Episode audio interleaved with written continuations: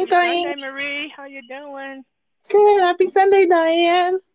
How's it going? It's good. It's raining here. It's raining there. Yes, rain is kind of cold. I don't know if it's cold because I cut the heat down in the house. Sometimes I cut it down when I go to sleep and I forget to cut it back up, but uh, I don't know if it's cold outside, but it feels like it is. So.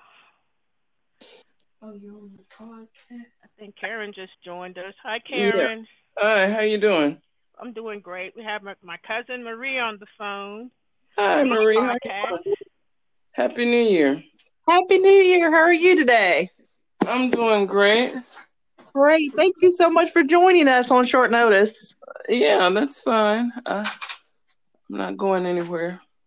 Okay. I think that's all of us. And so, um, uh, uh, this is a, a, podcast. I think Maria and I, this is our 12th one, 12th or 13th one, and we call it Cousins Dropping Knowledge. We kind of started it just talking, and I had told her I was interested in doing a podcast. And so we talked to each other and dropped knowledge. So we decided to share the knowledge we were dropping. So uh, since uh, we said in the future, and so this starts 2021, a brand new year, brand new day. So we decided also to bring in our cousins and also our play cousins. So in in, in our vernacular, play cousins is a friend who is it's like a relative. So Karen is one of those friends who's like my relative. And so I think Marie, you met her probably years ago, probably at my mother's death. I did.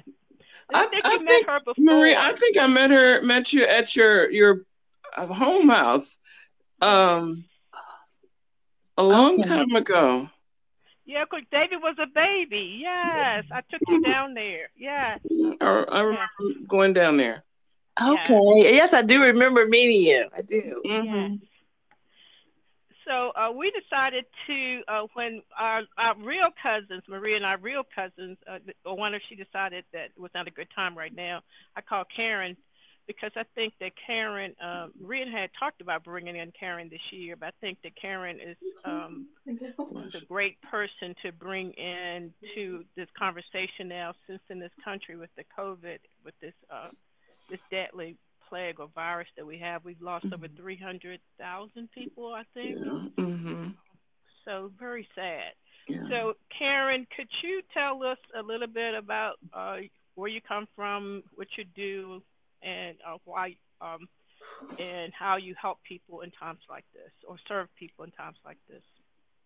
Well, um, I tell people I'm uh, Army bred. I was born in Fort Benning, Georgia.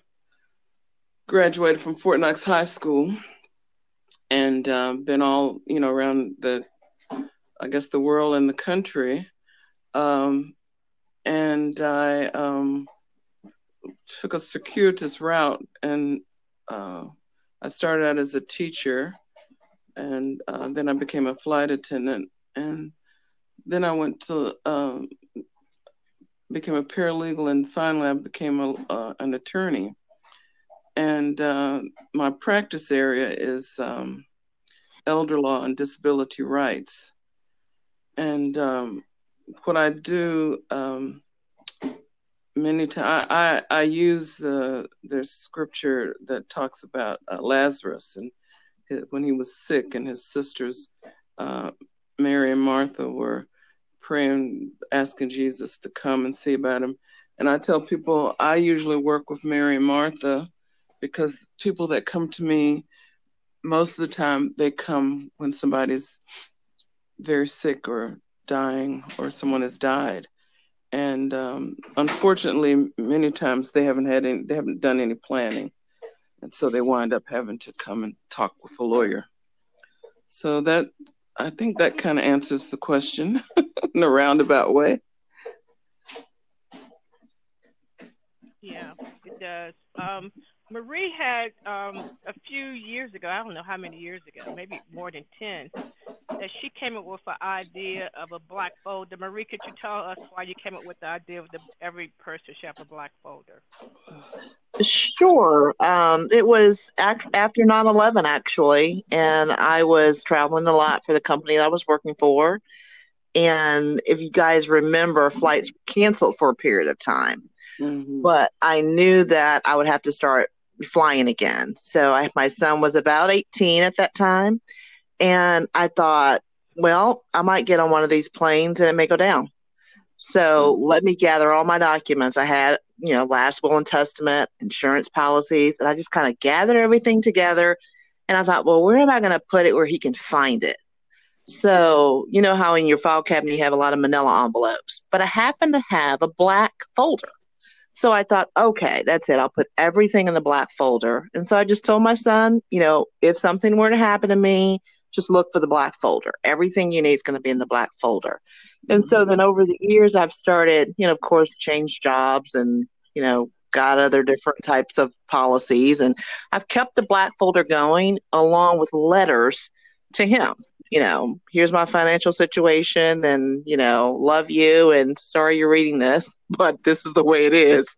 Uh, and in the process of that, I've started to help other people create black folders for themselves so that like you said karen they come to you because they haven't done the preparation um, but if they can do the preparation and just get their head around the fact that you know it may not happen today or tomorrow but eventually it's going to happen uh, and do some planning up front it'll help them and their family members more than anything when that time does come yeah you know um, the some of the most tragic things that occur um, people come to my office and they don't even know the name of the insurance company for the person who died.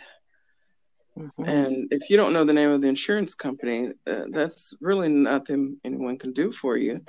Uh, what I tell people is, you know, look through um, the person's mail or whatever and try and see if you can find things. People bring me in used to be brown paper bags. Now it's those reusable um, bags from the grocery stores.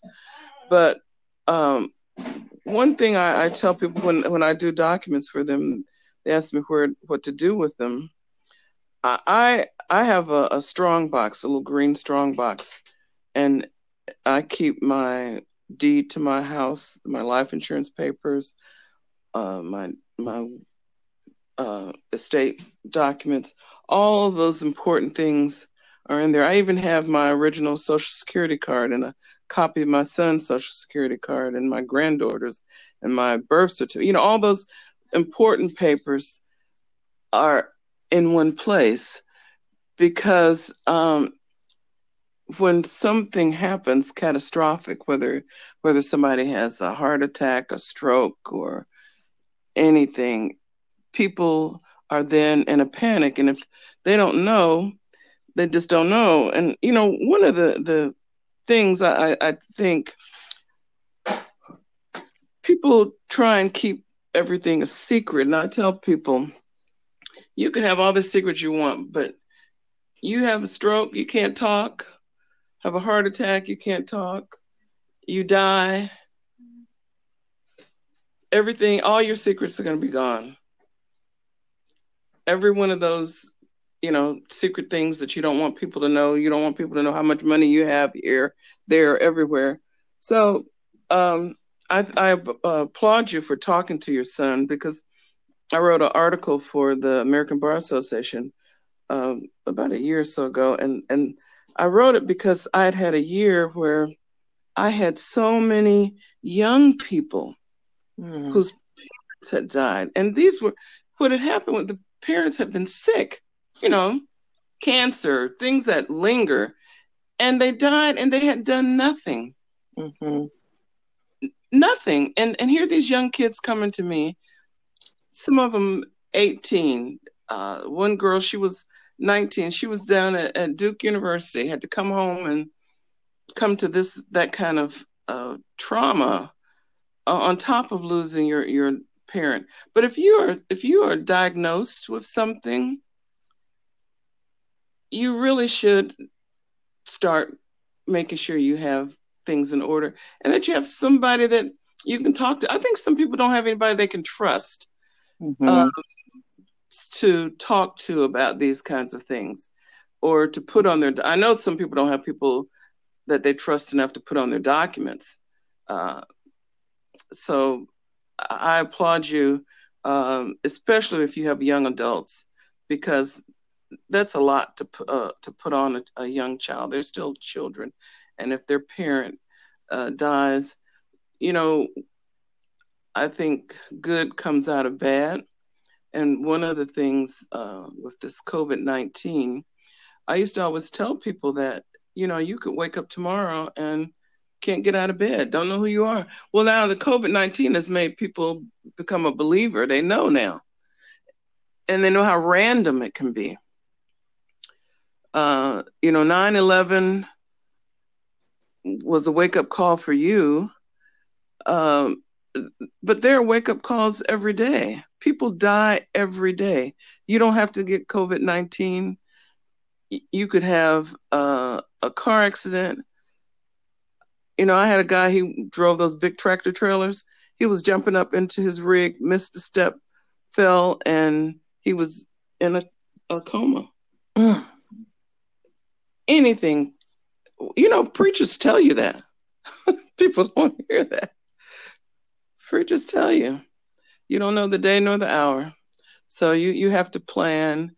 Uh, everybody's going to die. Um, uh, I tell people there are three things you can have happen in life. You can be like um, that lady they just showed her. I can't remember. She was 89 or 90 or something. She was she jumped out of an airplane. Um, or you could, you know, have some kind.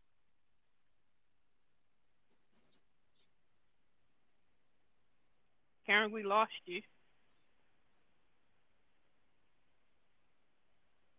Oh, I think my phone went to um, pause or something. But uh, th- those things happen.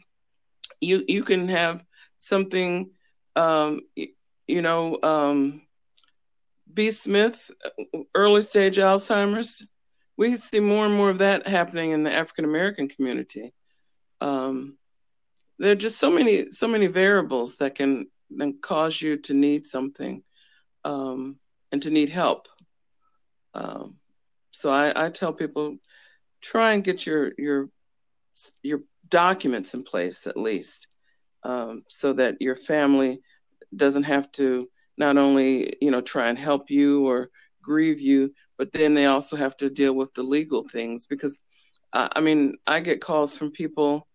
Um, I got a call one day from um, a friend of mine on a Sunday evening and uh, she was calling me because her one of the women at her church had come up to her that day at church, and the nursing home was saying they were going to put her husband out. And so um, I talked. I had her. I told her to go ahead and let her. Told her to call me that evening. But they had no documents in place, and he was. They were both in their sixties. So it, it's not just old people that need to have documents in place. I think anyone over the age of 18 should have some documents in place, even if it's just a power of attorney for finances and a power of attorney for healthcare. Um, because if something happens and you don't have any documents in place, it can be tragic. Um, and, and there's a significant cost difference between having the documents in place versus not having them in place and then having to get a lawyer involved at at that point, right? Yep, I'll tell you that one of the most tragic cases I had was um, this is many years ago. This young lady, she was a student at Howard University. She was driving to church in here in Prince George's County. Was in a car accident. They took her over to Prince George's Hospital Center. She was in a coma, and um, the uh, family they couldn't do anything. So anyway, they um, were referred to me, and we had to get a, a, guardianship, which is what you have to do when you don't have any paperwork. Um, and I tell people the the cost difference. I don't. I tell people I call I charge for a simple will. I'll charge two hundred dollars for power of attorney. I charge two hundred dollars, and for an advanced medical directive, I charge two hundred dollars. But for a guardianship, I will charge you $3,000 if it's not contested. If it's contested, which is means, and I've had those where we, everybody come to court with their own lawyer, I'm charging three hundred dollars an hour because we're in there, you know, litigating over somebody else's assets, their money, their or where they're going to stay, and uh, you know, you can have two day trials, um, fussing and fighting. A guardianship is some places they call it a conservatorship, uh, where what people don't understand, and, and this, I, I try and explain this to people. What happens is the court actually becomes uh, in charge of, of your person and your property. So, uh, what you do is, um, let's say, like I'll use the example of the 18, the young lady who was um, at Howard. Her parents, they were in Georgia and they flew up. Well, the the doctors, because she was over the age of 18, she's an adult. The doctors needed, uh, any doctor needs what they call informed consent.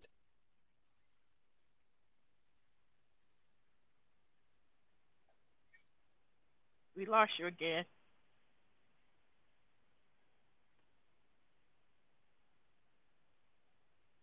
I have to make sure my phone. I have to keep looking at my phone to keep it um from timing. It's it has a thing on it to time out.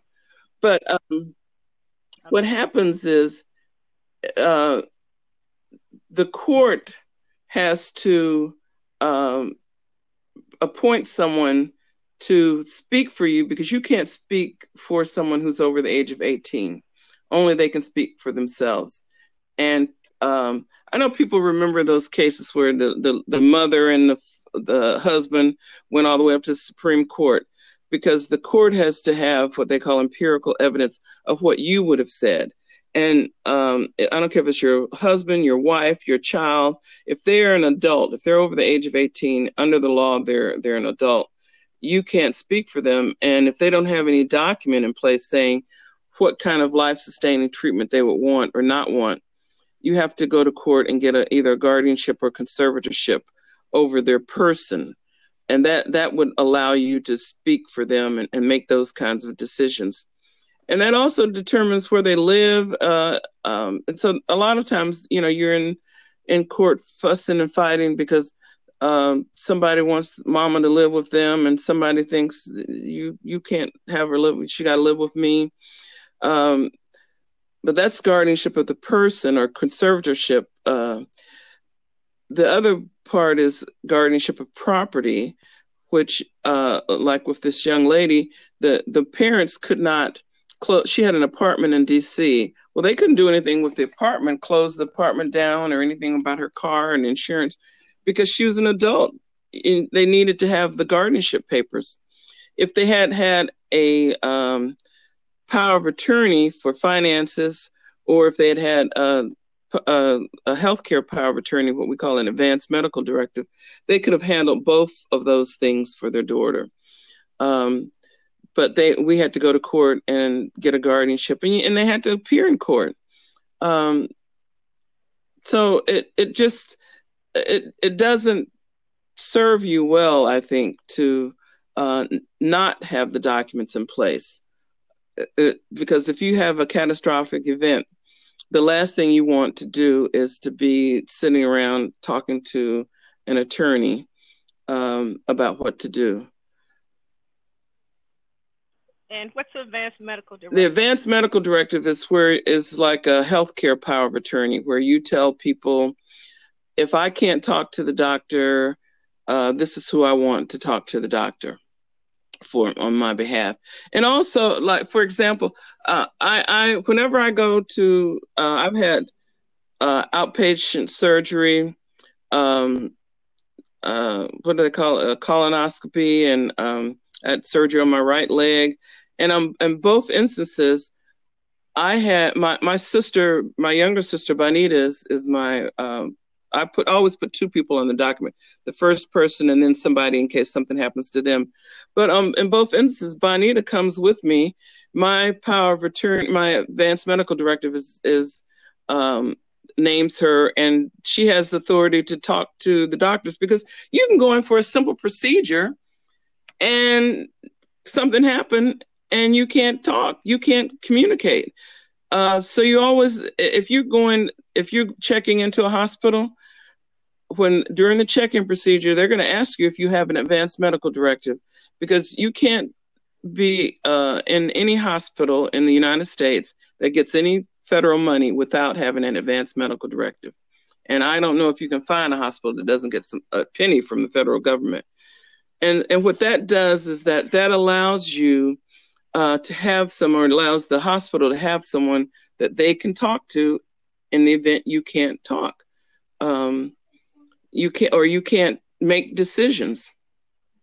It, it, th- those two documents are very important. In fact, they're so important here in Maryland. We passed legislation so that you can take your advanced medical directive and you can upload it to a, a, a uh, website called mydirective.com so that I don't care where you are in the world, they can access it and people will know who to contact. Um, let's say you're out in California and you slip and fall. Um, they can find out if you have a direct an advanced medical directive and who to contact because that advanced medical directive has the phone number and the address for the person and persons that um, you want to make decisions for you for healthcare if you can't. You can have this. So, advanced medical directive, you can get it off online, or you have to use an attorney. Well, you can just use it we have you know i'm a person that always wants you, people to go to an attorney but i did when i i used to be uh, chair of the um, elder law section of the maryland state bar and we fought for two years to get uh, we have a statutory advanced medical directive and we have a statutory power of attorney where you can go to the maryland attorney general's website and you can download those documents for free um, the, the, my only concern is that I, I think people have to take these documents seriously. can't just put down. Some people they say, "Well, I'm put my oldest child or whatever." Uh, those documents are so important because things that used to kill people in the past, you can let you you. I have you know you have people that have ALS, uh, multiple sclerosis. Um, you have people that in in your family that may have um, they may be bipolar, schizophrenic, or alcoholic, or, or drugs on drugs, and they may at some point in their life need somebody uh, that's going to help them. I, I, had a case where this woman she retired and she was living by herself, and she wound up at Johns Hopkins. had uh, was um, had she was diagnosed with uh, alcohol-induced dementia. And they had no documents in place the the two daughters.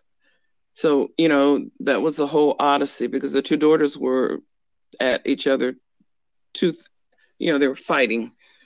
Um so it, it becomes a, a real problem and, and that's another thing what with that case the judge makes the decision when you go before the judge to see about uh, if you need um, if you don't have those documents and even sometimes if you have the documents and there's a lot of fussing and fighting, the judge can make the decision on what's going to happen. The judge makes the final call. And in that case, the judge put her, the mom, she was very wealthy, but the, she put her in the public guardianship program. So what happens is if you're under the age of 55, the Department of Social Services becomes your guardian of person.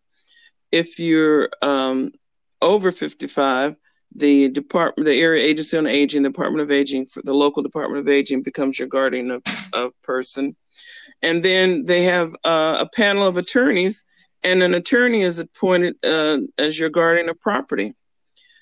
And we we have in our community an inordinate amount of people that are in the adult public guardianship program because one, they don't have any documents in place and they don't have and two they don't have a relationship with their family. Um, so i mean i have people who they're in the guardianship program. I have no idea who their family members are can't find them don't know.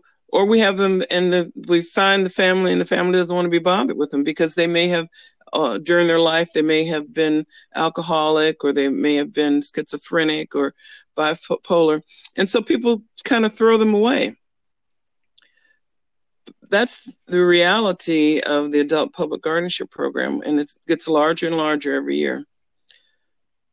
So I, I think you know part of this um, is trying to make sure that we um, take care of each other.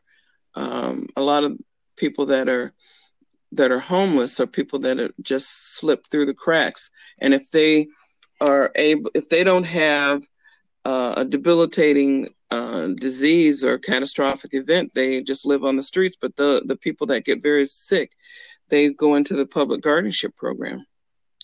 And I think they're invisible to most people.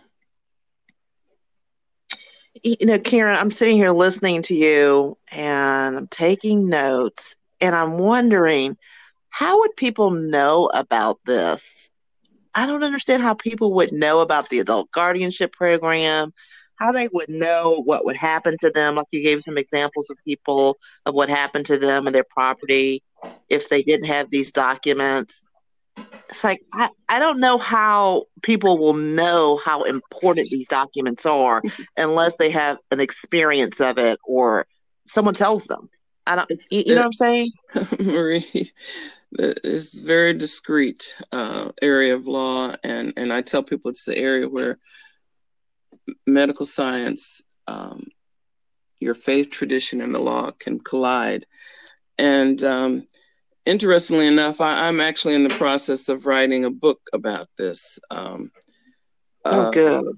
and um, prayerfully, um, it'll be published uh, in the American Bar Association. Um, prayerfully, will be publishing it. And then um, hopefully people you know can learn but i mean i do seminars and there's a lot of uh, uh, people do seminars um, but it is a very discreet area and and it's just like when someone dies unless you've gone through someone dying you don't know what to do you know the many times the first call i get when someone dies is people say they call and they don't know what to do mm-hmm. And uh, I tell them, well, the first thing you can't do anything unless you get a death certificate. That's the first thing you got to get, and you don't get that unless you get, uh, you know, the um, uh, the normally the uh, funeral home gets that, the funeral director, and and that that brings up another issue. Um, many people in our community don't have money for a funeral, and they don't have the money. You know, I've had people call me from the the um, funeral director some i don't know what they thought was going to happen. The funeral director's going to you know out of the goodness of their heart give them a, um, a funeral. Some some funeral homes uh, you know they they do help people um, but for the most part they're in business to make money. And um, people and it's expensive. So you have to um, you know go contact the funeral home, get someone to, if someone died at home or at the hospital, somebody has to take charge of the body. That's the, those are the first things that you have to do. And, and you, people don't realize that when someone dies, uh, I've had people die and, and folks don't know that you can't then take money out of their account, especially right. if your name's not on it. they, um, so you have to, um, take some time, figure out what it is that they um, they own, what what bills they owe, and try and um, see if they have a will. Um, if they don't have a will, then you're subject to the laws of your state as to how their property is to be distributed. And everyone, um, I tell people, if you don't want, if there's certain people you don't want to have your property, then you need to um, take care of uh, getting a will drawn up or trust, depending on what, what you have. I, I tell people my rule of thumb is if you own property in more than one state, you may want to have some type of a trust. Even if you own more than one piece of property in, in one state, you may need to do a trust. But everybody is different. And, and that's why I, I, you know, I know people like to go online and, and purchase stuff. Uh, but I, I tell people you have to be careful because a little knowledge is dangerous. Mm-hmm. You know, uh, every state's laws are, are different. And um, I'm not one who, um, you know, people want to come to you for what they call unbundled um, legal services, where they do the documents and then they want me to review them. I'm not doing that. I'm not going to do that because that's not my document. Uh, I, I'm not doing it. There, you may find someone that will do that, but um, and then you have people that um, you're uh, there are people that are in the military or they, they can get legal services through the um, JAG office. Uh, the mm-hmm. JAG office will, they, I know here in Maryland and at Andrews Air Force Base, I think it's on Tuesdays, one day of the week, they do uh, estate planning documents for people. But things, and then if you're a member of AARP, you can you can get documents done. There are ways to get good, competent legal uh, assistance to get your documents done, and it doesn't cost you an arm or a leg. Um, it'll cost you more if you don't have documents done and you have um, a heart attack or a stroke or uh, you get a diagnosis of uh, ALS or MS, um, or you die because everybody's going to die at some point and you don't have anything in place, that's going to cost you more in the long run. You know, and, that, and that's what I'm sitting here thinking. You know, you said it's a discrete area of law, but it's one of those areas that is going to touch everybody because, like you said, everyone's going to die. Mm-hmm. But I think a large part of this is that people are afraid. They're afraid to think about it or talk about it. Uh, they're mm-hmm. afraid if they plan for it that they could bring it on. You know, it's yeah. all different things. You know, I tell people when I was growing up, people would die and the wake would be at the person's house. And w- as a child, that was fun because we'd go to the house and all the kids would be there. They'd have food and, you know, the people, the person, the dead body would be sitting in the living room, laying out, laid out in the living room. Wow. It wasn't. It wasn't uh, morbid or anything. That that was just what people did and now we're so antiseptic that um, that's not a part of of of um, the life. Um, you know, people just don't do that. Um, I, I but that's what I grew up with seeing seeing the people um, laid out. That's what it meant to be laid out in the house with people. Yeah. But well, uh, one of the things that um, I would like to just to uh, thank Karen for, uh, I was one of those people who had a traumatic or catastrophic situation when I had the accident 10 years mm. ago, mm-hmm. almost 11. That's March right. To make 11 years.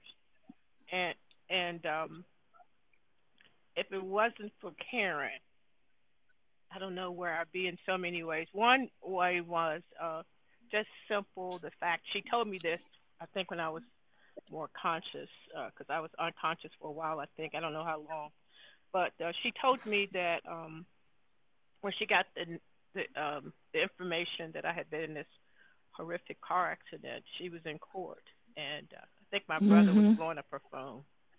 And and she walked out of court i think or whenever it happened. She said she, and she uh she, she called my brother and he told about the accident and um and so she went to um I think she said she told you told me she I, went to church. I went to church to pray because once Tish told me the extent of the injuries, the accident, because of the work I do, I know what could have happened or how you how you could have survived. You could have died, you could have survived it and not have the ability to speak, to talk, to know who anyone to, to be basically what they call in a persistent vegetative state. That was very a very real outcome that could have come. And so the only, you know, I, I my faith tradition is you have to call on the saints. You have to pray and do intercessory prayer.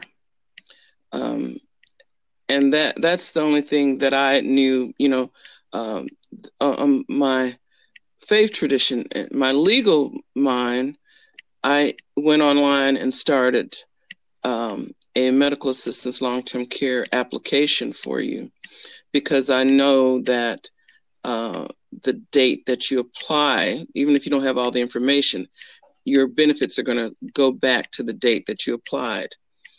Um, th- those are, you know, it, it's a, um, a dichotomy that you, you don't want to have to deal with. But I, I tell my clients every hospital has a chapel. And what we did when Diane was at uh, the shock trauma unit, we, t- we took over the lobby down there. Um, Diane, uh, we we were we had the power of prayer. You know, the upper room. Uh, we we used the power that we had in prayer. We were petitioning that, and that's a, a legal term that people don't realize. It, it comes from from uh, the Bible, comes from the law. The law comes from from um, God, and we petitioned the we were petitioning, asking God to intervene on behalf of of our sister Diane and then we we were all over the internet. We were not ashamed. We were not ashamed to pray and to ask God for a miracle. So that's what I, a lot of times when I when I meet with people, that's what I tell them. Their job is to pray, and and I do the legal part. But you you you know sometimes we are so we've gotten so um, antiseptic um, and sterilized in in this society that we don't realize that the only thing that got us over as a people the, the only thing that brought us through was the grace of God, God's grace and mercy. And and that's what we have to go back to. Times like that. And now you and one of the things one of the things you said to me is that um when you were there it was a oh y'all yeah spent hours down there waiting for them to tell you something. And so you said you started reading the wall in the um you started reading the wall in the waiting room down at the Shock Trauma Center, University of Maryland uh, Trauma Center, and they and it was I forgot I think forgot the man's name that started the tra- tra- shock trauma Mm-hmm. who donated the money, and uh, because he believed that a lot more people in the D.C., Maryland, Virginia area could live through trauma, Mhm. but the traffic is so Mhm. bad that they couldn't get to the hospital. So he actually had these helicopters to Mhm. go to where the patients were, then flew them back there and had a team, Mhm. which I experienced that. Um, and so then you said to me, Diane, you thought of the Old Testament verse, um, before you call, that's right already answered. he had prepared he had prepared it for us And because we we didn't know we didn't know what we wouldn't have have known to ask that we wouldn't have known that we even needed that Yeah. we didn't know how would we know Right. And so I, you know, I thank you for believing. Oh, and also, also you told me that you asked God. oh yes lord my right yes mind. So when I, and so I thank you for believing God that through all of that, even with my neck, which Mhm. floats in the back of my head as we speak, that I'm still in my right mind. And so, um, so you know, I tell people that Karen's practice is not. Um, people call me all the time, and I said, "Well, call Karen," and they said, "Well, no." I said, "Well, call her." She don't think of her practice just to make money because she could have went with a major law firm when she left, but she think of her practice Yeah, as ministry also. So, um, and so if- when it's ministry, then you know it's uh, you're doing God's work, and so even though it's a field that is, it's probably maybe like the Word of God. It's a, it's um, it's a field. With the field of law that you practice is not that much spoken about. Mhm. Who wants to talk about death? but it's a field that is, mm-hmm. should be a part of our daily like when we um when um I got a text. I was on I was in my Sunday school Bible class. I got a text about um and I was talking about love in this Bible study and some people disagree with love because they can't believe that oh. you love everybody. But I said the Bible says it but you know, right. I didn't want to. I didn't go but I was just so I said so I said I'm not going to discuss that with them. But um so Marie was texting me, and uh, the other person texted me said we can't do it. The other cousin, I said, okay, I got the perfect person because, you know, Karen's practice to me exudes uh, the law and love, mm-hmm. and God's That's law right. is love. And I think that your practice um, and what you do, you know, especially, you know, I know from firsthand because if it wasn't for you, I wouldn't I wouldn't be this comfortable and sitting this well in life. It wasn't for all that you did for me. So I'm just thankful and I know that a lot of other your clients are thankful. And I wanted to bring you on because when I look at the news sometimes and read the news, that some people say, well, when they buried those people in New York in a in like a, in, mm-hmm. a, in a common grave, they said, so why would people let their relatives be buried in a common grave? Why didn't they go get the body? And I said they probably didn't have the papers, or maybe everybody in the family died and they did or they didn't have time to find the papers or everyone is sick so you know once you're going through trauma and know a person like you that people don't know that dying it's not and and the other work. thing that they don't realize is that people were dying in such large numbers you know the division of vital records was overwhelmed so some of those people you know they had to bring out the freezers those freezer things they didn't mm-hmm. some of them they didn't have uh, the paperwork, the death certificates weren't able to be done. All that, you know, you can't do that by computer. That's that's you know, you got to have a have a uh, someone to declare the person dead, the cause of death. All that stuff has to be put out. And then on the death certificate, this is another thing. I have had to claim people, I, and we don't even know the, the people calling me saying, okay, where were they born? Who were their parents? All that stuff's supposed to be on your death certificate. If nobody knows that, they don't have that about you. That's gone. That's information that's just gone. And a lot of people that died in this COVID thing, if they were by themselves and they didn't have anyone, you know, that they could contact, no contact person, they don't have that information. How who are they going to know to call mm. to come get the body? It, it, it's you know I tell people in my practice I don't do I don't say somebody passed away. I say people die. Death and dying are real things. Mm. They happen. Mm-hmm. And you have to come to grips with that. Um, and and that means that you know you have to make sure that when you die, people aren't running around.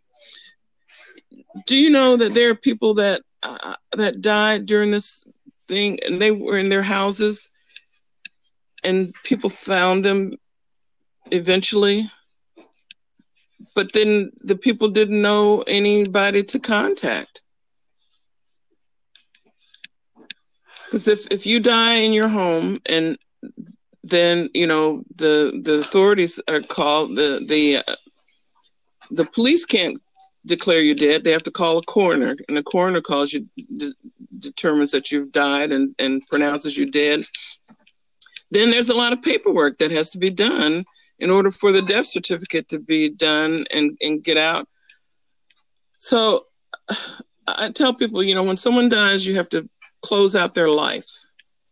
And if you've got missing parts, it can be it can be heartbreaking. I, um, I, I had a, a gentleman who was in a nursing home and he died, and you know they called me, um, and I once I finally got a death certificate, uh, I had to get someone to go to his house and get all this you know paperwork, but then I was trying to contact his family members, but he had didn't have good relations with them. They didn't want to be bothered. His wife had predeceased him. So I guess the bottom line is that I tell people relationships matter. Mm-hmm. it, it, it's important that you you know you talk to people. Um, Marie, you you started out talking about your son and him knowing uh, where your paperwork is. Uh, people should know how you feel about um, if you were uh, had to be put on a, a ventilator. How do you feel about that? the those things these are things that happen every day now people understand because now people know what a ventilator is now they understand um, what it what it is to be intubated people used to not even know what you're talking about. But with this covid-19 it has made it very real. People understand that death sickness is random. It doesn't matter how much money you have, doesn't matter what color you are, doesn't matter where you live. Things can happen to you. And I, I think that probably the most important relationship you have is to your God and your family. And then all that other stuff kind of falls to the wayside when you get sick and when you die you have people that die and they have you know there's no no, no service because there's who are you going to invite to the service so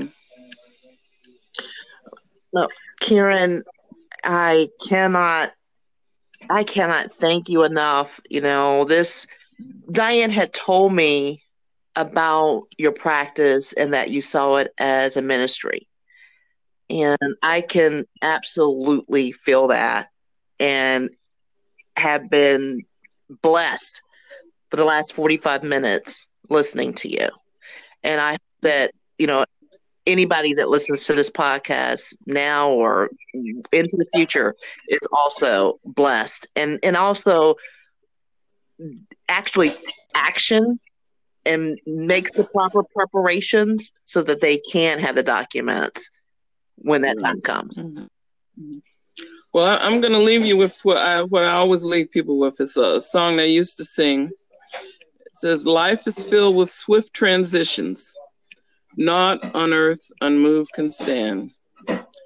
Build your hopes on things eternal. Hold to God's unchanging hands." And um, I, I, think that um, you know uh, the the even the story I've I've researched the story behind the woman who wrote that. That's um, she was born. Um, her father died. This was back in 1901, I believe she was born, and then she contracted an illness that made her bedridden and wheelchair bound all her life. And she wrote that hymn. And I, I try and tell people that we don't know what could happen. But she wrote over 200 hymns and poems. So just because something catastrophic happens to you, uh, when someone just when someone dies, you know, things always happen, but you're going to live and go through it, and, and you'll make it through it. So I, I hope I bless someone and, and hopefully spread some knowledge. You know what they say: if you know better, you got to do better. So. Well, Karen, you know, thank you so much. And, um, you know, if you want to give your website or your number, you know, you have to be in Maryland. I don't know if you're taking more clients. I don't know. But um, I think that um, that there, it might be someone, you know, like, you know, in our church tradition, I don't know who I'm talking to, but somebody out there needs to hear this and I think that uh, uh, with uh, with Della Counseling, then I'm, I'm texting, yeah. calling you and asking. I think you were yeah. finishing up your yoga, online yoga, but I knew that um, you were important at this time because now there's a new strain of the virus, and we can't take life for granted. We need to get things in order.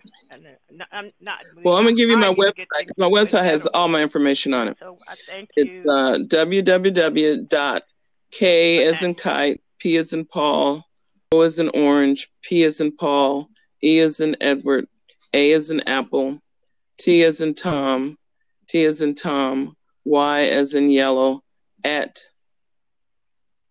oh, com. I'm sorry, not at, dot com. dot. Okay. Well, we thank you um, for joining uh, Cousins Dropping Knowledge, our play cousins. Our first so we're first cousins. We're first cousins, town.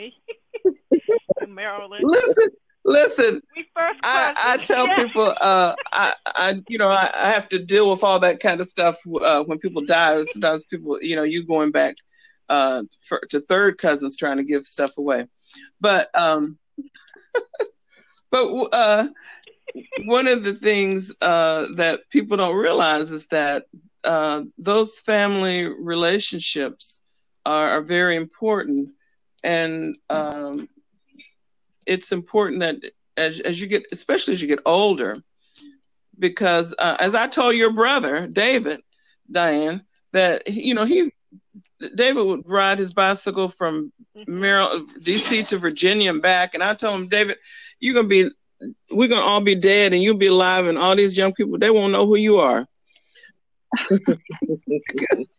you outlived all of us, and people do. They outlive all their folks. So you have to uh, make sure you have some relationships in your life, and it's not always your family, your bloodline, uh, but it's the people that God has put into your life um, that are uh, like family for you. And um, you know, my my son can't wouldn't open his mouth without saying Aunt Diane. Um, so that that's the kind of relationship, um, and that was why it was nothing for us to stand in the gap um, when you couldn't stand for yourself. Mm. Yes, thank you, thank you, thank you. I tell people that um, I don't I don't know how you remember how we connected, but uh, we went to a church retreat. Sure. when you was a truly fly girl flying around the world, going to all the francophone countries, you know, flying a bad chick. And so, you know, I was just a conservative church girl, you know, working my little job. Um, and so uh, at the family retreat, at our church yep. family retreat, I think it was a two or three day retreat, and very very spiritual retreat. And and you came and, and and the pastor our pastor asked us to make a commitment. And you're and you walked over to me. Mm-hmm. before you leave, you make a commitment. I was so tired. Plus, it was kind of cold in there. I was just ready to go. And he, you came over to me and said, Diane, I decided That's that right. I want a Christian friend, and so mm-hmm. you will be my Christian friend. I want you to be my Christian mm-hmm. friend. And so I was, I always remember that. And then from then we are not, we've been. Uh, That's closer, right. You know, That's... Jesus said He'll be closer to you than your own. You know, it's closer to me than my own. I, I tell people back, Diane, I was wearing a size eight running all over the world. I have I, I have come from from the um, Congressional Black Caucus down to that retreat. And something, you know, you have to listen to the unction of the Holy Ghost. When the Holy Ghost says move, you move. And I was up in uh, this uh, the Capitol that I can't remember the name of this big fancy hotel. Um, and uh, with all these folks and and I said I'm going to this retreat and went there and uh, that was that was what was supposed to happen in my life. You know, you can't worry about what's supposed to happen in other people's lives. You have to worry about what God is telling you is supposed to happen in your life. And uh, so I found a friend um, who I can call at any day, time, hour, talk about everything, laugh and cry. Um, and that was what I needed in my life. So um, I think that um, I, I, I, thank you for accepting the friendship of a sinner, because I was definitely. Well, I don't talk about the young people. Say by grace, girl. I know. Grace. I, know. I was a fly girl. Child, I knew it. That's right. It's my mother That's say right. enjoying your life. Yes, my mother would say enjoy your No, life. Uh, that's what I tell people. Uh, you have no and, regrets. and thank I God that uh, you know the Lord spoke to my heart and and my head and told me to move on out of that that space. So, and here I am. We're still, still standing. We're still standing. All right, ladies. Well, my my son and my granddaughter are here, so I got my blessings in my house. Uh, let's see what Thank you so much, Karen, for joining us and uh, sharing No. and dropping some knowledge. And this concludes another episode of Cousins Dropping Knowledge, All right, bless you. too. Bye.